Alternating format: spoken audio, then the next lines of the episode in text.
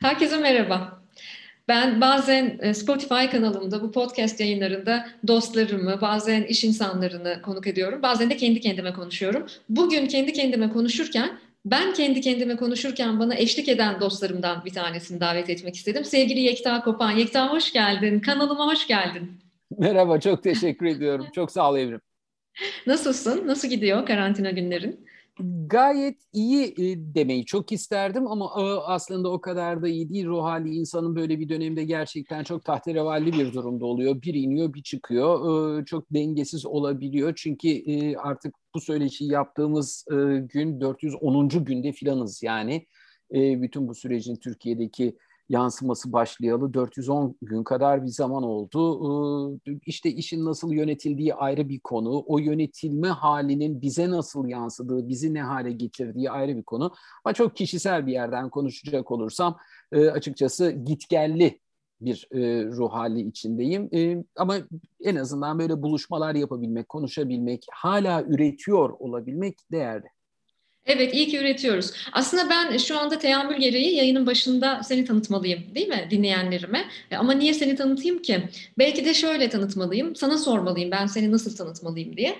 Ee, mesela seninle ilgili düşünürken e, seni nasıl anlatabilirim derken Yekta Kopan e, ödüllü bir öykücüdür diyebilirim. Kabul eder misin? Ödüllü bir öykücüdür. Ederim. Çok önemli ödülleri vardır kendisinin bu arada. E, Yunus Nadi ödülleri gibi, Sait Faik e, Hikaye Armağanı ödülleri gibi. E, seslendirme sanatçısıdır ki e, benden azıcık büyüktür Yekta, birkaç yaş büyüktür diyeyim. Ee, benim için 1990'lara gider Yekta'nın e, sesi. E, aşık olduğum biri vardı ben 14 yaşındayken. Evimiz Hollywood'da Brandon, işte Yekta odur mesela. Yüzlerce e, harika e, fenomen isme e, ses vermiş biri olarak benim için mesela Brandon'dır evimiz, evimiz Hollywood'da. Televizyon programcısıdır. E, aynı zamanda Yekta çok iyi bir MC'dir, Master of Ceremony'dir. Onu pek çok törende bence Türkiye'nin en iyi erkek MC'sidir. Kimseyi kızdırmayayım ama bunu da böyle vurgulamak isterim. E, e, eksik bir şey söylüyor muyum Yekta? Yani seninle ilgili o kadar çok şey anlatabilirim ki. Ee, çok teşekkür ediyorum ama insanın kendini anlatması en zor, yaptıklarını anlatması en zor şeylerden biri ama galiba bütün bunları yani iki e, ana damarda ilerletebilirim ben e, sorduğunda. Bir tanesi gerçekten seslendirme ve televizyon dünyası.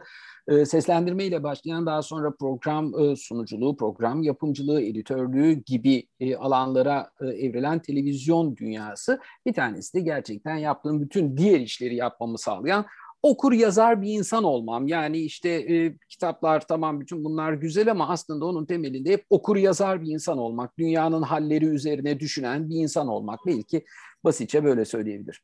Ne güzel söyledin ee, ama bir taraftan da şöyle de tanıtmak istiyorum seni.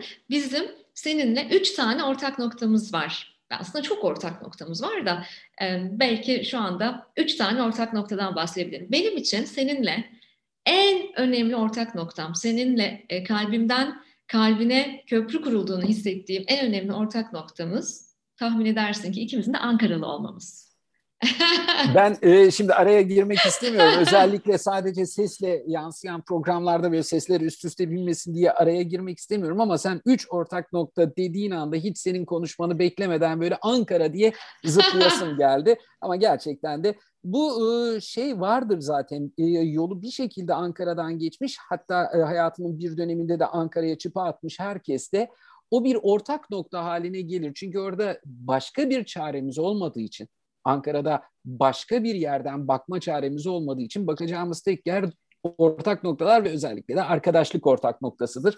Ee, bir bu. iki ile üçü merak ediyorum ama. Tamam. ikinciyi de söyleyeyim o zaman. İkimiz de Hacettepe'liyiz. Lisans eğitimlerimiz Aa, Hacettepe'den. Doğru. Evet Hacettepe. O kadar Ankaralıyız yani. Üçüncüyü de dilimin ucunu ısırarak söyleyeceğim. Çünkü benim e, o kategoriye dahil olmam ayıp olabilir. Ama ben de böyle ucundan azıcık, çünkü seninle bunu da konuşuyoruz. Ucundan azıcık dahil oluyorum o kategoriye. Can yayınları gibi bir ortak noktamız var. O ee, olağanüstü doğru. Evet. Yani sen tabii ki can yayınlarının e, e, yazarısın. Ben de Can'ın e, şemsiyesi altındaki Mundi'nin. Dolayısıyla orada da çok ortak bir e, dostluk hattımız var. Tabii ki ben kendime yazar demek istemiyorum. Yani senin yanında çok da utanırım. E, çünkü benim saydığım kadarıyla senin e, bir dakika katkı koyduğun kitapları falan da toplarsam 18 tane falan mı oldu kitap?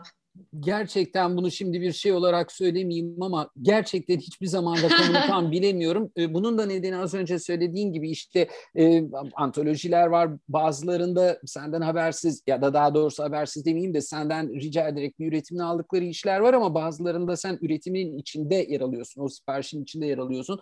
Dolayısıyla o katkı koyduğun dediğin kitapların e, sayısını da bilemediğim için tam bir sayı söyleyemeyeceğim ama en azından şunu söyleyebilirim. Yani bir özellikle 2000 yılından bu yana düzenli olarak e, her zaman bir üretimin içinde yer aldım e, yazmak dünyasında.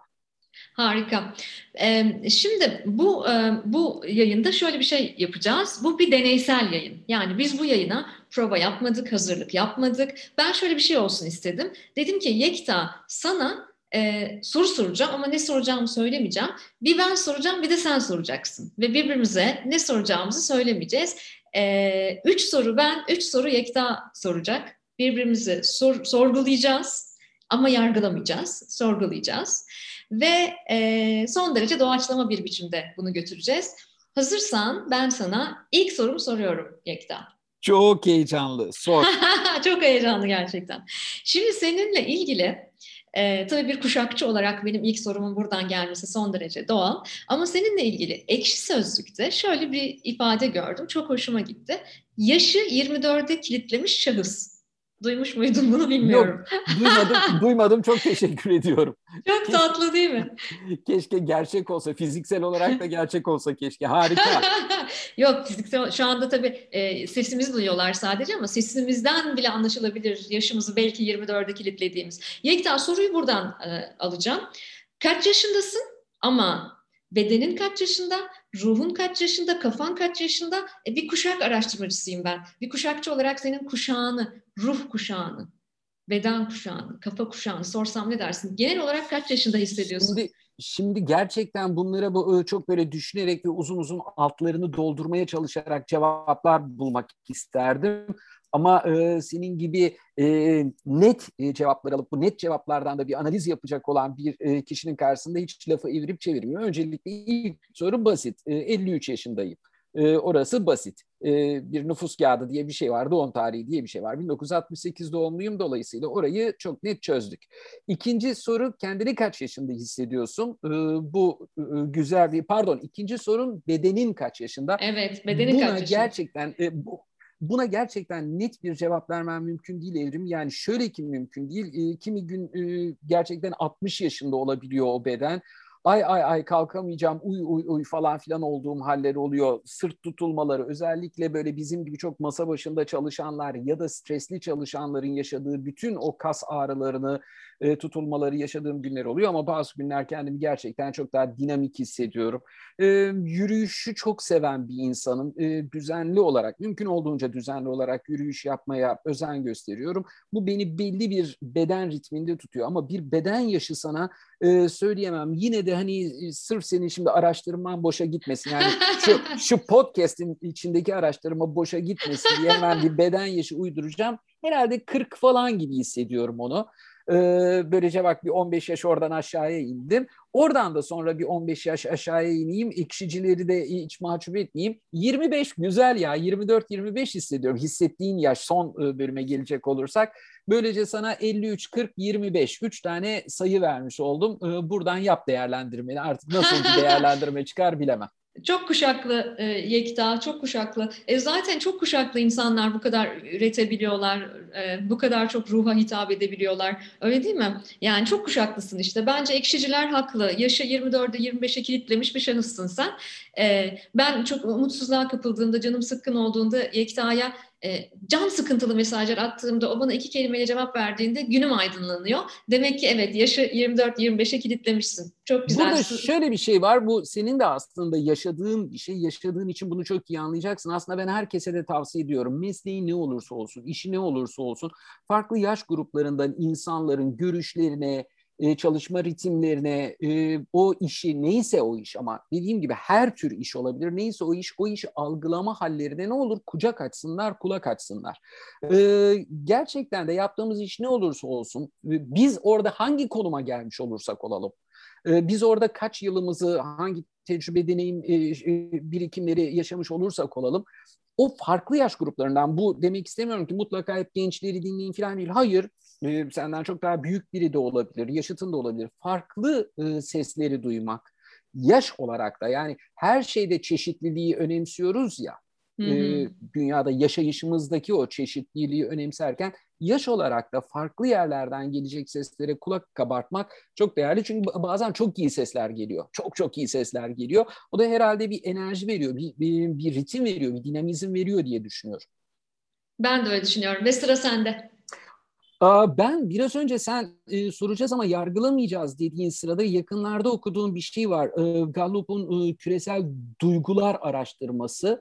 Bu diyor ki e, 2016 yılından bu yana dünyada öfke katsayısı. Bu nasıl e, ölçülüyor bilmiyorum. Bu senin uzmanlık alanın. Çok da ölçülebilir bir şey değil ama bazı veriler vardır herhalde. Ama şunu söylüyor bu araştırma. İşte öfke katsayısı artıyor. Yani çok öfkeliyiz. Özellikle de günlük hayatımızda da öfkeliyiz ama işte sosyal medyada e, öfke var, zorbalık var, e, linç var, aşağılama var, küçümseme var, ötekileştirme var, parmak sallama var, üstten konuşma var. Bütün bunları yaparken anonim e, kimliklerin arkasında olmak var ya da bazen e, o da yok.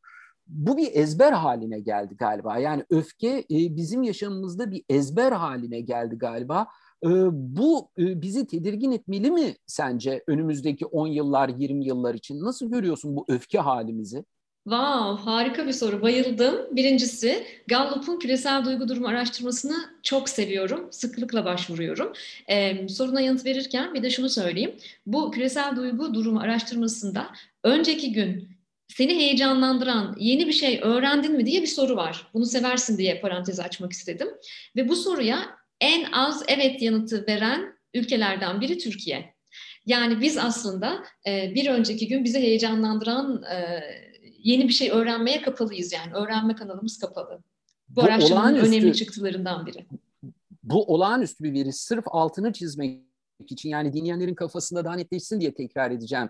Biz Türkiye'den gelen cevap e, küresel duygular araştırması, duygu durumu araştırmasında önceki gün seni heyecanlandıran, sana mutluluk veren, geleceğe taşıyarak yeni bir şey öğrendiğini sorusuna en az evet diyen ülke miyiz biz? En az evet yanıtını veren ülkelerden biriyiz. Diğerleri mesela Afganistan gibi ülkeler var. Ee, oldukça gelişmemiş ülkeler var. En az evet yanıtını veren 10 ülkeden biriyiz. İlginç değil mi? O araştırmayı çok seviyorum da bana Gallup duygu durumu deyince hemen bunu çağrıştırdı. Gelelim öfkeye. Şimdi bu soruyu çok sevdim. Ben biliyorsun bavulda yazıyorum. Tıpkı senin de bir kardeş dergilerden, dost dergilerden kafada yazdığın gibi ben de bavulda yazıyorum. Nisan yazımın başlığı şuydu. E, şu anda yayında okuyordur dostlar. Üzgün olmaktansa öfkeli olmayı yeğlerim. Nisan yazım buydu. Ben e, aktif olarak öfkeli olmayı, gerçekten öfkeli olmayı, üzgün olmaya Y'lerim tercih ediyorum. Buradaki e, bunun altında bulduğum anlam da şu. Pasif bir e, e, insan olmaktansa hayatın aktif bir katılımcısı olmak için öfkenin dönüştürücülüğüne ve yaratıcı bir e, yıkıma, e, yapıcı yaratıcı bir yıkıma yol açtığını düşünüyorum. Dolayısıyla sorunla bunu nasıl bağlayacağım biliyor musun? Benim Türkiye sosyal medyasında gördüğüm şey Yekta'cığım öfke değil, sarkazm sarkazm. Evet. Çok e, yüzeysel, hiçbir derinliği olmayan ve zeka pırıltısı da olmayan aslında bir alaycılık.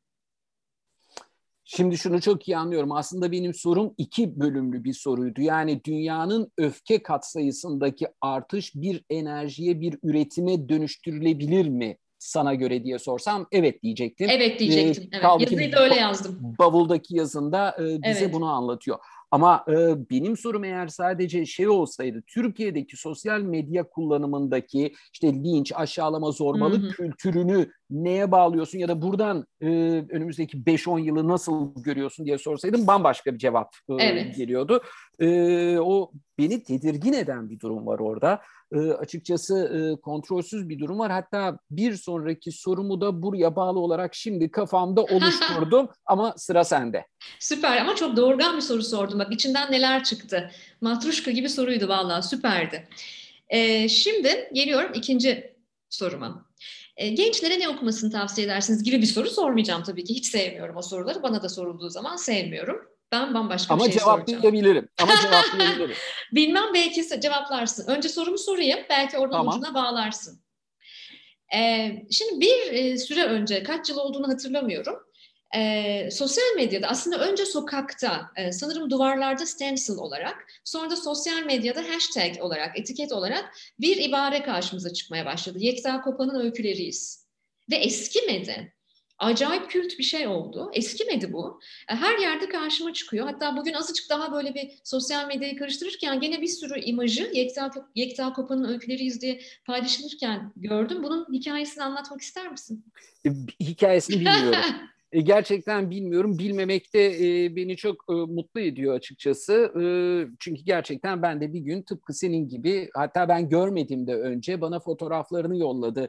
E, birkaç arkadaşım işte senin söylediğin duvarlardaki o stencillerin e, fotoğraflarını yolladı. Yani e, bu e, gerçekten bir e, yazarın yazmak ve yaz, yazarken insanlara özellikle de öyküyle ulaşmaya çalışan bir yazarın başına gelebilecek en güzel şeylerden biri. Olağanüstü. Ee, Daha sonra e, bir tane e, şeyde Instagram'da Yekta Kopan'ın öyküleriyiz diye bir hesap açıldığında ben artık orada ulaşabiliyorum. Çünkü bir kişi var e, karşımda diye. Onlara e, yazdım yani kimsiniz, e, nesiniz diye. E, Eskişehir'de üniversite öğrencisi olduğunu söyledi e, o hesabın sahibi. Açıkçası ben de sonra onu rahatsız etmek istemedim. E, yani kimsin, işte ne yapıyorsun, kaç yaşındasın falan. Gerçekten hiçbir başka bilgim yok. E, aradan da yıllar geçti belki şimdi mezun, belki şu anda çalışıyor. Ya da belki bana baştan beri hiç doğruyu da söylemedi. E, bu da önemli değil benim için. Orada önemli olan e, belki e, küçük bir şekilde beni mutlu eden, yüzümü güldüren şey olarak şunu söyleyebilirim. Ben yıllardır e, özellikle de bu türler e, savaşında, roman öykü savaşında öykünün Türkiye'de daha çok okunması, daha çok yazılması, öyküden daha fazla e, hmm, aslında tırnak içinde söyleyeceğim bunu faydalanılması konusunda e, çaba sarf etmiş biriyim. E, öyküler bize çok e, net, kısa, hızlı bir şekilde e, bizi bir an önce e, yere devirmek ya da bizi bir an önce bulutlara çıkarmak, e, bulutların üstüne çıkarmak amacıyla çok e, dinamik bir yapı kurarlar ve öykü gerçekten hikayeler bize bizi anlatır ve bunun da bir edebi tür olarak öyküde muhteşem bir karşılığı vardır. Ama genel olarak e, edebiyat alemine baktığında romandır satan. Yani Hı hı. her, herkes roman okur. Çok iyi kitap okurları bilirim. Sorarım yani işte öykü falan. Yani işte Seyit Faik falan seviyorum. Sabahattin Ali öyküleri seviyorum. Yani bir iki isim zikrederler sağ olsunlar. Ama ondan sonra derler ki ya öykü ben yani ben roman okuyorum öykü yani işte falan derler. Öykü hep romanın başı okşanması gereken küçük kardeşi gibi görülmüştür. Ya da bir cephe tarafından da romana bir zıplama taşı olarak görülmüştür. Yani işte hani yaptın, öyküyü yazdın. Hatta bana da şahsen söylenmiş bir şeydir. Yani e, bir e, az önce sözünü ettiğin ödüllerden birinin ödül töreninde e, yazar, okur, e, gayet de aydın bir kişi tebrik ediyorum dedi. Yani harika işte böyle bir ödülü almış olman. İşte artık romana geçebilirsin dedi.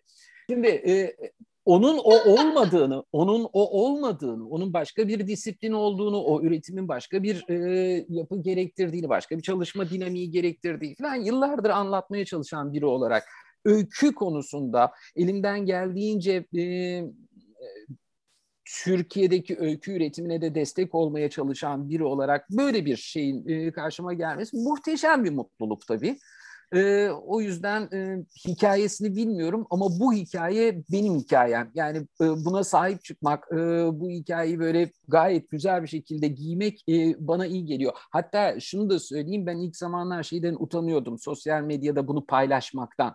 E, yani insanın kendini övmesi yani böbürlenmek gibi geliyordu bana. Bakın benimle ilgili böyle bir etiket var ya da böyle şeyler yapılmış. Sonra da dedim ki ya bütün bir ömrün için ömrün boyunca bunun için çalıştın. Yani Muhteşem. ya Bence da, en büyük ödül. bunu da yap artık dedim. Dolayısıyla evet ya bravo yani bir ödülü Muhteşem. paylaşmak gibi. Hani ben Evet. bir ödül aldım bu ödülü size duyuruyorum e, demek gibi bir şey benim için. O yüzden çok hoşuma gidiyor. Çok e, onur duyuyorum. Soru da e, tabii hiç bana sorulmamıştı bu. Yani bunun hikayesi. Bunu anlatmak da hoşuma gitti. Fakat şöyle bir şey oldu. Sen bana çok benimle ilgili sorular hazırlamışsın. Ben tabii önceden sana çalışmadığım için ve biz bu kaydı yapmaya başladığımızda sana bu bir YouTube yayını mı yoksa podcast mi diye soracak kadar konudan haberim olmadığı için ben şu anda ben de şu anda üreyen soruları soruyorum. Daha çok senden sorular sormak isterdim. Ama olsun. E, olsun bu da güzel. Dedik. Planımız yok dedik. Şimdi biraz önce bu hani şeyi konuştuk ya işte sosyal medya, sosyal medyadaki öfke, zorbalık falan filan onu konuşurken aklıma bir şey geldi demiştim ya. O da şu. Ben işte 2000'lerde özellikle 2000'lerin başlarında belki daha ilerleyen zamanlarında da o zamanlar e, işte alt kitap bir elektronik yayıncılık sitesiyle e, hatta onun kurucularından biri olarak yeni şeyleri düşünürken yani internet ortamında e, kültür, sanat, edebiyat nasıl çoğaltılır düşüncesinin peşindeyken o zamanlar çok söylediğim bir şey vardı. E, günümüzün e, asıl meselesi bilgiye ulaşmak değil, doğru bilgiye ulaşmak hı hı. diye. Çok, bugün artık çok klişe olmuş, herkesin bildiği bir şey. Aradan 20 yıl geçti. Şimdi 20 yıl geçtikten sonra şöyle bir şey benim dikkatimi çekiyor. Yine bu sosyal medya, anonim kimlikler falan filan e, oradan aklıma geldi Evrim. Şimdi bugün daha öte bir yerdeyiz. Artık e, kürasyon çağındayız. Artık e, birinin bizim için doğru bilgiyi derlemesi, işte düzenlemesi, zihnimizi biraz böyle çekip çevirmesi falan gerekiyor. Şimdi soru şu olsun o zaman. Sence bu işte birilerinin bizim için hazırladığı, derlediği bilgi paketçikleri, buketçikleri nedeniyle burada acaba bizim e, düşüncelerimiz falan bir tek tipleşmeye mi gider? Yoksa yok yahu bu iyi bir şeydir. Bu sayede çokça küratör ortaya çıkar. Çokça farklı buket oluşur. Bu da bizi çoğaltır gibi umutlu bir yerden mi bakayım buna? Bilgiyle bugün ilişkimiz e, sorun ve sorunum hmm. biraz da. Çok güzel soru. Kürasyon konusu da çok ilintili olduğu e, bir tarafı aslında. Çünkü evet küratörlere ihtiyacımız olduğunu düşünüyorum. Bilgiyi, e, bilginin kürasyonunu yapan e, arıtıcı insanlara ihtiyacımız olduğunu düşünüyorum. Ama zehir yoktur, doz vardır. E, bunun da dozunda olması gerektiğini düşünüyorum. Dolayısıyla evet her her alıcının bir küratör satıcısı olabilir. Dolayısıyla bu nasıl bir küratör seçtiğine de bağlı. Şimdi bu bizi ezberciliğe götürebilir. Bu bizi dehşetli yanlılıklara götürebilir ve büyük yankı odalarına da düşürebilir. O yüzden bence 21. yüzyılın en büyük yetkinliği, benim 14 yaşında bir oğlum var ve benim onun akademik başarısıyla çok ilgili olduğumu söyleyemem. Yani bu yayını umarım dinlemez e, ve aman annem bunları takmıyor falan demez ama akademik başarısından daha çok şunlar, şunla ilgileniyorum. Gerçekten e, sentezleme kabiliyetini geliştiriyor muyum? E, geliştirmesine olanak tanıyor muyum çocuğun? Yani böyle bir çeşitlik, böyle bir malzeme e, olan bir bağlam yaratabiliyor muyum ona? Çünkü ben ona ne kadar veya öğretmenleri veya içinde bulunduğu ortam ona ne kadar hap şeklinde e, kürasyonu yapılmış bilgiyi verirse o kadar büyük bir yankı odasında kaybolabileceğini düşünüyorum. Çünkü aslında yeryüzünde her şey politiktir, her şey yanlıdır. Ee, öyle değil mi? Dolayısıyla bence sentezleme gücümüzü kaybetmememiz gerekiyor. Bu çok kıymetli bir şey. Hele ki yeni jenerasyonda. Burada çok kısa kalalım çünkü şunu da söylemek istiyorum. Yani yankı odalarını hatırlatman çok çok önemli oldu. Bugün biz dönelim hani doğru bilgi kısmına dönelim ve doğru bilgi kısmına döndüğümüzde biz biliyoruz ki bir takım algoritmalar bize ilk onda neyi çıkarırsa doğru bilginin onların içinde olduğu yanılsaması ya da mecburiyeti içinde geçti bizim 20 yılımız. Hı hı. geçtiğimiz 4-5 yılın bize e, anlattığı şu oldu. Yahu o kadar da değil bu olay. Masum da bir durum yok burada. Algoritmalar pek de öyle masum şeyler değil. Hatta bunlar artık kendi aralarında konuşup seni başka şekilde de yönlendiriyor. Bir kendine gel dendiğinde birazcık bunları dinledik ve buradan e, 2020'ler ve sonrasında da az önce dediğimiz gibi ya birinin filtresinden geçsin de şu fil, e, şeyler, bilgiler. Biz bir kürasyon çağında hiç değilse birine güvenelim dedik. Fakat bu sefer soru şu, o biri kim? O, o birini o birini nasıl seçeceksin? O birini seçtikten sonra ondan gelen bilgiyi nasıl analiz edeceksin ya da sente, sentezleyeceksin? Ee, bu sefer birinin filtresine güvenmenin daha derin yankı odaları e, oluşturacağını, hatta birazcık dikte odaları oluşturacağını e, düşünüyor ve bundan da e, korkuyorum. birazcık önceden bunu görerek bunun üstüne biraz fikir yürütebilir miyiz diye de merak ettiğim bir dönemdeyim. Aslında bunun bir panzehiri olduğunu düşünüyorum. İki tane uzvumuz var. E, iki uzvu e, dikkatli kullanırsak e, bunun önüne geçebiliriz. Ben bunu aklımızın ipiyle kalbimizin kuyusuna inmek diye ifade ediyorum. Aklımızın bunu bir, ipiyle bunu bir daha söyle, evet bunu bir daha söyle lütfen çok güzel. Aklımızın ipiyle kalbimizin kuyusuna inersek yankı odalarında kaybolmayacağız diye düşünüyorum.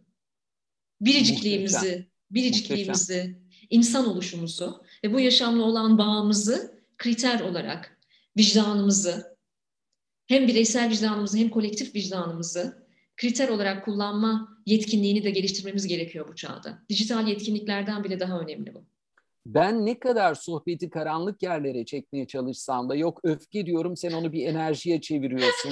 ben işte yankı odaları ya da dikte odaları diyorum sen oradan e, nasıl çıkacağımızın ipini ya da formülünü bize veriyorsun. Ben ne kadar negatif bir yere, ne kadar karanlık bir yere götürmeye çalışırsam sen oradan gerçekten polyanlacılıkla oynamadan, onun altını çizeyim, e, şey yapmadan böyle sevgi pıtırcıklığı yapmadan bir çıkar yol buluyorsun.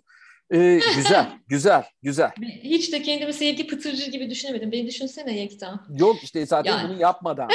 Yekta zaten ya düşünsene bak ne diyeceğim sana. E, düşünsene e, bir tane hashtag Evrim Kur'an'ın araştırmalarıyız. Duvarlarda. Güzel olmaz mı? Ya nasıl kıskanıyorum seni. O yüzden e, istiyorum ki ben gerçekten bilimin ışığında konuşalım. Amcamızın oğluna bakarak konuşmayalım. Yani e, bilimin ışığında konuşalım. Sıra bana geçti. Üçüncü Harika. ve e, bu yayının benim tarafımda üçüncü ve son sorusunu soruyorum. Şimdi sen e, az önce ben senin başlarken bir takım e, ünvanlarından bahsettim. Şu ünvan şeyinde pek sevmiyorum e, ifadesini hı. ama e, bence aynı zamanda da e, sen bir bak, vakit öncesine kadar bence çok iyi bir blogger'dın. Blogger'dın. Bunu unutturdun halkımıza. E, arşivimi kontrol ettiğimde en son Mart 2020'de yazmışsın. Bizi dinleyenler lütfen yektakopan.com'a giriniz ve fil uçuşunu tıklayınız ve Yekta Kopan'ı taciz ediniz oralardan. Niye yazmıyorsun, niye yazmıyorsun, niye yazmıyorsun? Evrim gerçekten bir yandan hiç önceden konuşmadık e, diyoruz ama bir yandan da özellikle bu soruyla sanki önceden her şey planlanmış gibi bir sohbet oldu. Neden diyeceksin? Gerçekten ve gerçekten daha dün e, orada bir teknik sorun da var e, WordPress kaynaklı bir teknik sorunu evet. var. O teknik sorunu da çözmeye çalıştım. Fakat e, o teknik sorunu çözdüğümüzü düşünelim. E, bu arada sorunu tamamlamış mıydım? Evet, ben sorunu hemen, tamamlayayım. Ben hemen bir, bir savunmaya uçuşu. geçtim ama. Evet. Soruyu ee, hemen çünkü sen sorunun ne, nasıl geleceğini tahmin ettin tabii arkadaşım. Bir de, bir de ama savunmaya... fil uçuşu. Fil uçuşu. Hmm. 2020 Mart'ta en son yazmışsın. 2010'dan 2020'ye kadar 10 yıl aktif olarak yazdın e, bu blogu ve çok çok keyifli. Ben bayılıyorum. E, ve pil şu an uçmuyor yani. Pil uçuşunda şu an Mart 2010'dan evet. beri bir yıldan fazladır bir şey yok. Soru şu, buradan bağlayarak soru şu. Küstün mü? File mi küstün? Peki hiç küstün mü? Fil uçuşundan gelerek bu hayatta en son neye, neden, ne zaman küstün ve barışmayı düşünür müsün? Son sorum bu. Fil uçuşundan alarak gidelim. Muhteşem. Ben bundan sonra üçüncü soru sormam ee, söylediğin yerden başlayayım. Birincisi gerçekten e, fil uçuşu ile ilgili şu anda e, en son söylediğin şeyi söyleyeyim. Uçacak mı? Elbette uçmasını çok istiyorum. Sadece şu anda teknik bir sorun var. Dilerim bunu bir şekilde en kısa zamanda hallederim. Çünkü orada asıl sorun mutlaka çözülür o ama arşivi de kaybetmemek bir de 10 yıl birikmiş bir arşivin taşınması e, herkes gayet iyi anlayacaktır ki çok kolay değil. Orada bir sorun varsa onu nasıl halledeceğiz bilmiyorum ama hallolacak. Bu bir. İkincisi e, yine fil uçuşundan devam edeyim. E, şimdi özellikle bu çok da anlaşılır bir şey. İşte önceleri biliyorsun blog vardı. Blogdan sonra mikro bloglar çıktı ve Twitter'ın çıkmasıyla beraber bizim blogda çok daha belki 270 değil işte 500, 600, 700 karakterle anlatmak isteyeceğimiz bir şeyi çok daha minimalist bir şekilde anlatma pratiğini oluşturduktan ve bununla ilgili geri bildirimi hemen alma e, pratiğini de oluşturduktan sonra blogla ilişkimizde bütün bloggerların böyledir belki ama ben en azından kendi adıma söyleyeyim blogla ilişkimde bir e, mesafe oluşmaya başladı. Kendiliğinden oluşmaya oluşma e, oluşuyor. Kendiliğinden oluşuyor burada. Konuşamadım. E, çünkü çok hızlıca burada bir şeyi hallettiğinizi sanıyorsunuz. Oysa blogda gerçekten bir zaman, emek, çayını koyacaksın, başka araştırmalar yapacaksın, biraz daha çalışacaksın. Belki burada birazcık ihmal ettiğim anlar olmuş olabilir. Küsmek değil ama e, ihmalkarlık kesinlikle var. Küskünlük değil ama ihmalkarlık kesinlikle var. Sonra ne oldu? Sonra e, bloggerlar geldi. Sonra e, blogların içine video e, girdi. Görüntünün, akan görüntünün varlığı çok değer kazandı. Oysa ben onun kendi varlığı içinde devam etmesini istiyordum. Burada da yine küskünlük değil, ihmalkarlıkla birlikte bir hesaplaşma ve bir farklıyı arama olabilir. E, bütün bunlar e, fil uçuşuyla ilgili vereceğim cevaplar. Ama ben e, fillerin uçabileceğine, o imkansızlığa inanan biri olarak o bloga o ismi koymuştum. O imkansızlığa da hala inanıyorum. E, bir kişi bile okumasa ki fil uçuşunda böyle bir yazı da vardır. E, yani o blogdaki yazıyı bir kişi bile okumasa dahi ben o yazıyı oraya yazıp koyacağım. E, bunu söyleyebilirim. Harika. Çok teşekkür ediyorum. Gelelim e, sorunun ikinci bölümüne olmuştur küskünlüklerim ama şimdi küskünlük e, bunlar soyut kavramlar. Dolayısıyla her soyut kavram gibi e, kişiye göre değişecek muğlak tanımlamaları olan kavramlar. Hani küskünlük böyle omzunu titretip de ben dönüyorum gidiyorum diye arkanı dönme biçiminde bir küskünlük. Bunu çok, çok şey yapmıyorum ama çabuk kırılabilirim. Kırgınlıklarım çabuk olur. E, hayatta bu kırgınlıktan dolayı dönüp bakmadığım olay ya da kişiler vardır. Ee, ama ben ona küskünlük demem artık. Küskünlük birazcık çünkü böyle e, daha çocuksu, daha yarın halledilebilecek bir şeyden bahsediyoruz. Oysa ben gerçekten de e, bıçakla kesip atmak biçiminde bir ilişkiyi, bir işi, bir duruşu, bir kurumu neyse bunlar olmuştur mutlaka. Bunlar hayatımın e, geçmiş sayfalarında yerlerini aldılar. E, o sayfalara girene kadar da hayatımda vardılar. Onu da reddetmiyorum. E, kırgınlıklarım olur. E, ama bunlara işte küskünlük demek e, ne kadar doğrudur bilmiyorum. Soruyu e, kaçmadan cevaplayayım. Yani en son niye e, küstüm falan gerçekten bunu e, kaçmamama rağmen şimdi arayıp zihnimde bulamıyorum. Yani anlık kırgınlıklarımı bile çok iyi hatırlamıyorum. Çünkü çabuk unuturum. Bir Harika. yandan da çabuk unuturum. Yani olumluya çabuk ikna olurum ben.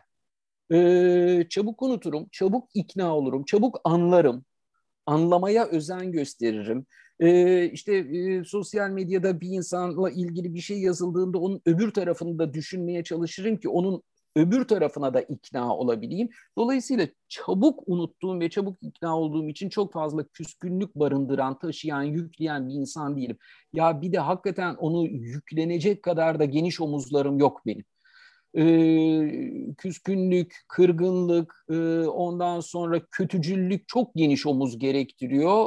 E, benim o kadar geniş omuzlarım yok, taşıyamam. Yani ben e, bu küçük bedenimle daha çok olumlu, mutlu, böyle de deyince hani Pollyanna gibi olmasın ama sen de tanıyorsun beni öyle bir yapım yok ama e, çabuk ikna olurum. Harika bir soruydu. Çok güzel bir cevaptı. Teşekkür ederim. Ve ben burada son olarak sıra sende. Benim bende ama şimdi ben hakikaten öyle güzel sordun ki ben buradan e, peki buradan şunu söyleyeyim. Bir tek şunu söyleyeyim. E, yine bu kendi verdiğim cevaptan e, türettiğim bir soru.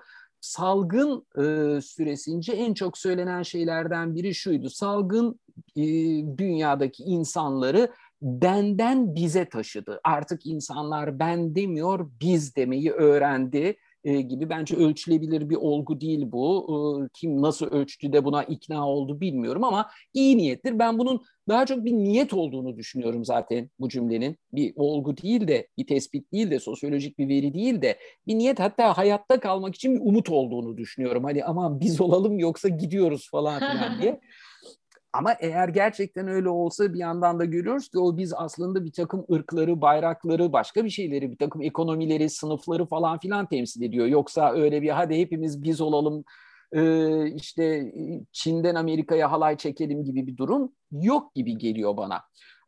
Ama yine de şöyle zihnimi hemen toparlayarak bunu bir soru haline getirecek olursam gerçekten dünyada bir gün biz diyebilir miyiz? Bütün çeşitliliklerle, bütün renk, bütün e, bakış açıları falan gerçekten biz diyebilir miyiz? Bu bir umut mudur? Aa, bu bir ütopya ama ütopyalar güzeldir. harika bir cevap oldu. Bence çok daha fazla derinleştirmiyorum. Çünkü e, evet sadece bir ütopya bence de. E, bu salgında en çok güldüğüm şeylerden biri anlık duyguların hepsinin sosyolojik veri ya da olgu biçiminde e, bangır bangır bağırılması oldu. E, bu anlık duygular dediğim gibi umut olabilir, işte niyet olabilir. En çok da niyettir bence. E, ama biz de iyi niyetli olalım. Ayrıca bir iyi niyetli olmak iyi bir şeydir yani. Ayrıca bir distopyayı yaşamaktansa bir ütopyanın peşinde olmayı tercih ederim. Gerçekten ve gerçekten bu noktada susuyor. Çünkü yani gerçekten bundan daha başka bir e, cümle edilemez. En başta öfkeyi e, e, e, şeye e, neye tercih ederim diyordum yazında. E, öfkeli olmayı üzgün olmayı e, üzgün olmayı üzgün olmaya olmayı üzgün olmaya diye yeğlerim. başladığımız yeğlerim diye başladığımız sohbeti e, bir distopyada yaşamaktansa bir ütopyanın peşinde koşmak daha güzeldir diye noktaladık. Ben gerçekten susuyorum. Bundan daha güzel bir final cümlesi olamaz. Harikasın, teşekkür ediyorum. Sana çok teşekkür ediyorum. Benim rahmetli büyük babam, babamın babası biri gelip e, mekanına geldiğinde biri giderken hoş geldiniz derdi ona. Hoş geldiniz giderken derdi. Ve bence etimolojik olarak son derece doğru bir yaklaşım. Kanalıma hoş geldin sevgili Yekta. Seni çok seviyorum. İyi ki varsın, iyi ki arkadaşımsın. Yine gel tamam mı? Ne zaman çağırırsan çok teşekkür ediyorum. Ee, ne zaman gelirsen de hoş gelirim ben bu kanala. Çok teşekkürler. Çok teşekkürler.